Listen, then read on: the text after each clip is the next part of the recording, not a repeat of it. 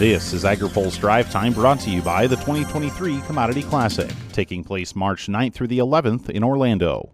Learn more at commodityclassic.com. Good Thursday afternoon. I'm Spencer Chase. A political analyst sees the Farm Bill as a way for the new Congress to show its bipartisan stuff. The House Ag Committee's roster is not quite finalized, as Democrats have yet to roll out their slate of members, David Wasserman with the Cook Political Report with Amy Walter says the midterm election results should be cause for concern for many on Capitol Hill. This midterm was not a ringing endorsement for either party or either pole uh, of the political spectrum. Uh, the House ended up 222 to 213. And by the way, there were 18 Republicans elected from districts that had voted for Joe Biden in 2020. There were also five Democrats elected in districts that had voted uh, for Donald Trump.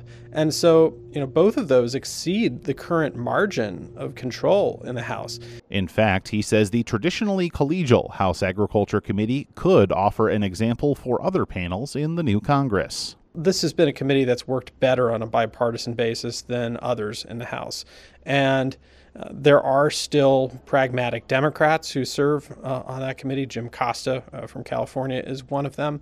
Uh, I would expect the Farm Bill to be the leading area of, of bipartisan collaboration in a very divided House, especially given that uh, anything that comes out of the House also has to get through the Senate, where Democrats have to have a 51 49 majority. Wasserman addressed dairy farmers at the Dairy Strong Conference today in Madison, Wisconsin. In other news, American trade officials are concerned about the prospect of uneven regulations on farm products. AgriPulse's Hannah Pagel has more. A USDA trade advisor says farmers need robust and diverse crop protection options to help offset any shocks the food supply system may face. Sabina Newman is the senior trade advisor for USDA's Foreign Agricultural Service.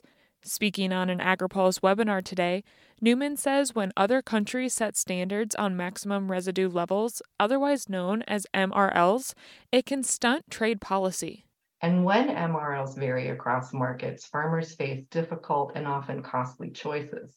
Some may be able to segregate crops, but for bulked and blended products, for example, like grains, segregation may not be feasible. In that case, farmers have to change pesticides that they use or change their use patterns. However, this assumes that alternative pesticides or alternative production practices are immediately available, equally effective, and affordable. Newman was joined by other trade experts to dive deeper on pesticide regulations. You can listen to the full webinar on agripulse.com.